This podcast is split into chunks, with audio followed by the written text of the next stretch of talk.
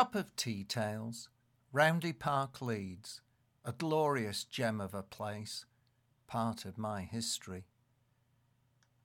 This time I'm going to write about a place that has been a part of my life from 1954 until I left Leeds in 1992 to move to Perth in Western Australia. It took me about 13 years to return to visit, and when I did, Roundhay Park was very much as it had always been during my early life, but with a few changes and in some cases improvements. Roundhay Park holds some of my very earliest memories. I was taken there as a baby, and with my older brother Andrew, we would be taken on the lake for a boat trip. At these times, in the 1950s, the large lake, Waterloo Lake, was a busy venue for families. Courting couples would hire the rowing boats, and the men would try to impress with their rowing skills, whereas the families tended to opt for one of the two motor launches. There was a metal turnstile that was quite intimidating, and you bought tickets for either the hiring of a rowing boat or a ticket for a launch. I seem to remember one was called the Mayflower, but I could be wrong. The launches held about thirty passengers and they gently cruised the lake amongst the swans and ducks whilst we stared down into the depths of the lake. Roundhay Sea Cadets also had a couple of whaler boats on Waterloo Lake, but I never saw them used. The lake was and still is popular with anglers, and scores of fishers would edge the lake, rods balanced, keep nets ready, sandwiches and cups of tea keeping them company, along with hope. As a young lad, I fished with my brother many times, but we never caught anything. We never complained, as there was no better way to spend an afternoon, and I'm not sure what we would have done if we'd caught anything. I did see many others pull fish in, but we were never lucky. Roundhay Park land was given by William the Conqueror in 1069 to Ilbert de Lacy, who built Pontefract Castle. The gift was for his efforts in subduing the north after the invasion. Waterloo Lake was built by returned soldiers from the Napoleonic Wars to provide them with employment, hence the name. The land that became the park was bought by Thomas Nicholson, and the remains of coal mining and quarrying were covered up with the creation of the two lakes. Leeds City bought the land in 1871 and created the public park. Of course, I knew nothing of this and just enjoyed the park for its adventure. As a young lad, my parents would take us for a drink and cake at the Lakeside Cafe the cafe was adjacent to the new playground across from the Boathouse Cafe.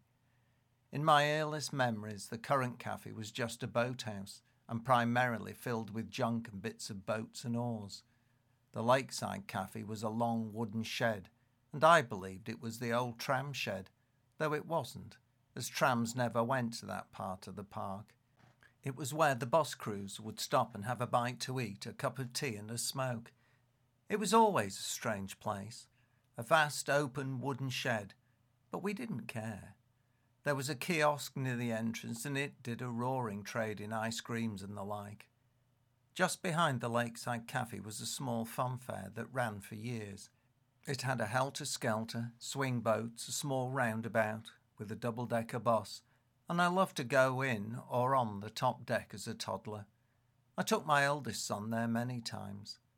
There were one or two other rides, but they changed over, whereas those I've mentioned were constant for many years.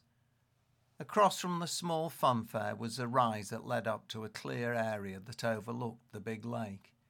This was the site for a range of major events. Fairs were held, and these were always popular. They had various gymkhanas and other exhibitions where the services would have displays. You could climb on an artificial climbing wall, sit on an army tank, and a host of other things. Behind the lakeside cafe was the arena, bordered by Hill 60, named after the Hill 60 battle near Ypres in the First World War, where large numbers of Leeds soldiers were killed. The arena was planned to be a third lake, but Thomas Nicholson, the owner, died before it was started. There was a cricket pavilion opposite Hill 60, and next to that was a maze. It was a hedge lined maze, and I know they charged for entry when I was very little, and there was a wooden observation platform at the centre. As I got older, it was just left open to visitors, and it began to decay. Gaps were forced through the hedges, and it became a haven for courting couples in the evening. I believe there was an incident that occurred many years later, and it was removed due to safety concerns. The little upper lake was more for children, and there were paddle boats that could be hired. The lake was full of tadpoles in season, and minnows and stickleback fish. My older brother and I would spend many afternoons trawling our fishing nets on cane rods, collecting the poor fish in jam jars. We occasionally took them home, but they never survived for long, or if they did, my dad would return them. There may have even been the odd newt in my early days there. One or two years the lakes froze solid to the point that people could safely walk on the ice, but often there were signs prohibiting it. The lakes, the arena, and canal gardens are the places where most visitors go, but there are more hidden places that are well worth a visit. Behind the little lake in the gorge is an area of woodland that has a steep, narrow valley. The lake drains into this, and there is a steep waterfall hidden amongst the rhododendrons and my brother and I used to climb up and down, imagining that we were in the deepest, darkest jungle in Africa. The gorge itself has a wonderful walk where you could be a million miles away from the hubbub of Leeds. It often has the pungent smell of wild garlic, or is carpeted in a lavender sweep of bluebells. Blackbirds are common, and grey squirrels dart around, never still for long. It borders the public golf course, and this nine hole course was where my father started to play, and I was brought along as a caddy. In her later years, my mother would walk through the woods on the other side of the course, taking her dog Ben for a walk. She had the knack of collecting lots of wayward golf balls, much to my delight when I started playing. Of course, those who attended Roundhay School will know the gorge is part of the cross country course the teachers never ventured into it, so it was a good place to stop for a cigarette. The senior course took you out the far side of the gorge across the ring road and onto footpaths through the fields towards Shadwell before heading back. This meant crossing the road again and running past the staff supervising, beer and fag in hand, before climbing up Hill 60 and over the soldiers' fields to school. When I went with my dad to Roundhay Golf Course, I had to pull his golf bogey. The first hole was set above a small quarry and he hit over it and down onto the fairway. I used to drag the trolley down, and once away from prying eyes I was allowed to hit the odd ball using a shortened down three iron. But my father was always telling me to pick the ball up if I was too slow and holding anyone up. I remember the hole where you had to ring a bell to let those behind know that you'd finished. And there's another very short hole where the tee is on top of another exposed outcrop of rock. A great little course, full of charm. The park is 2.8 square kilometres, so there are many places where you can walk and rarely see anyone else. At various times, extra attractions have come and gone for several years, there was a small train that ran along the back of the little lake, and you could ride on it. The maze has gone, and so have the boats for hire and the lakeside cafe. But there is a large playground near the car park, and over the years, Canal Gardens has been improved.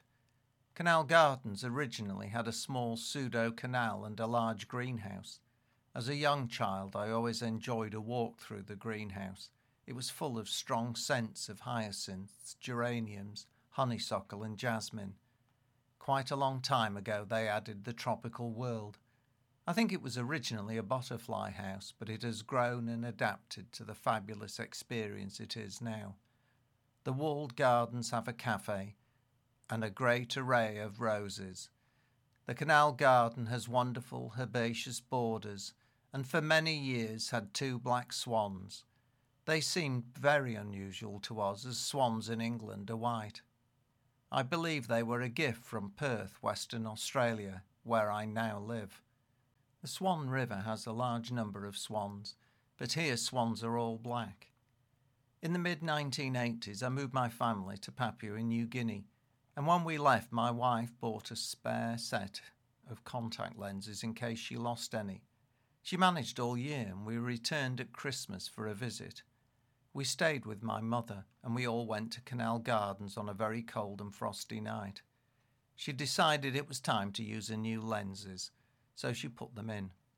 Five minutes after arriving at the gardens, she got something in her eye, and in the ensuing removal of the grit, the lens fell out.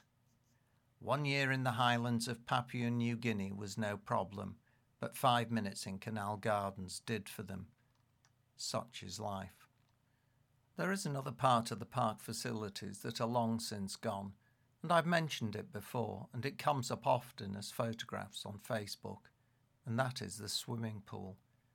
At the end of Waterloo Lake, there's a large boundary dam and a waterfall for when the lake overflows. At the base of this was a lido. The open air swimming pool was only open during the summer months when the weather was good.